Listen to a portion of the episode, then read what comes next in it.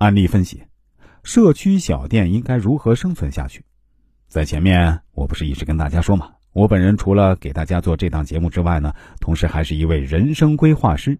我也跟大家讲过啊，在给顾客做人生规划的过程中呢，我是需要结合和参考一些易经文化方面的知识的。当然，易经文化只是我做人生规划的一个扶手，或者说是一个参数。实际上，要真正做好一次全面的人生规划，是需要结合大量各方面的知识。今天我给大家举一个我给顾客做人生规划的例子，因为我提前跟故事的主人公打过招呼，所以啊，他呀不介意我把他的名字给说出来。他叫陈颖峰，曾经是阿里巴巴集团的铁军。从阿里辞职出来后呢，他开办了一家社区小店。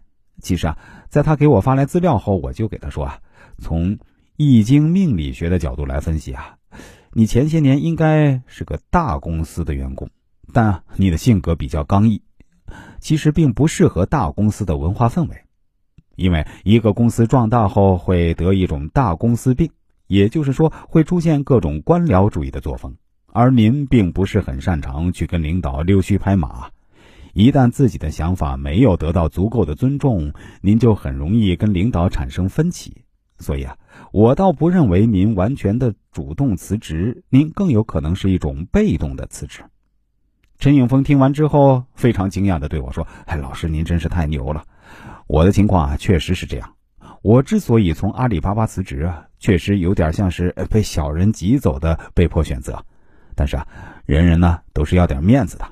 我一直对外宣传说是我主动炒了马云的鱿鱼。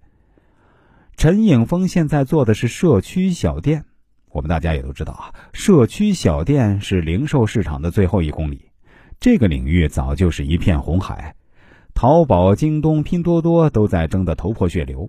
消费者想买什么，打开手机点一下，一两天甚至当天就到家了。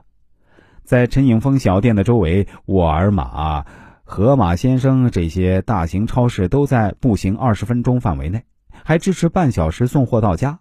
小型的连锁便利店更是把市场都铺满了。在这样的环境下，做社区生意哪儿还有生存空间呢？他当时找到了我做人生规划，也是带着这个疑惑来咨询我的。但是现在的陈颖峰在听了我的建议后，不仅生存下来了，而且活得很好，已经准备要把他的小店复制到其他社区了。大家想知道他是怎么做到的吗？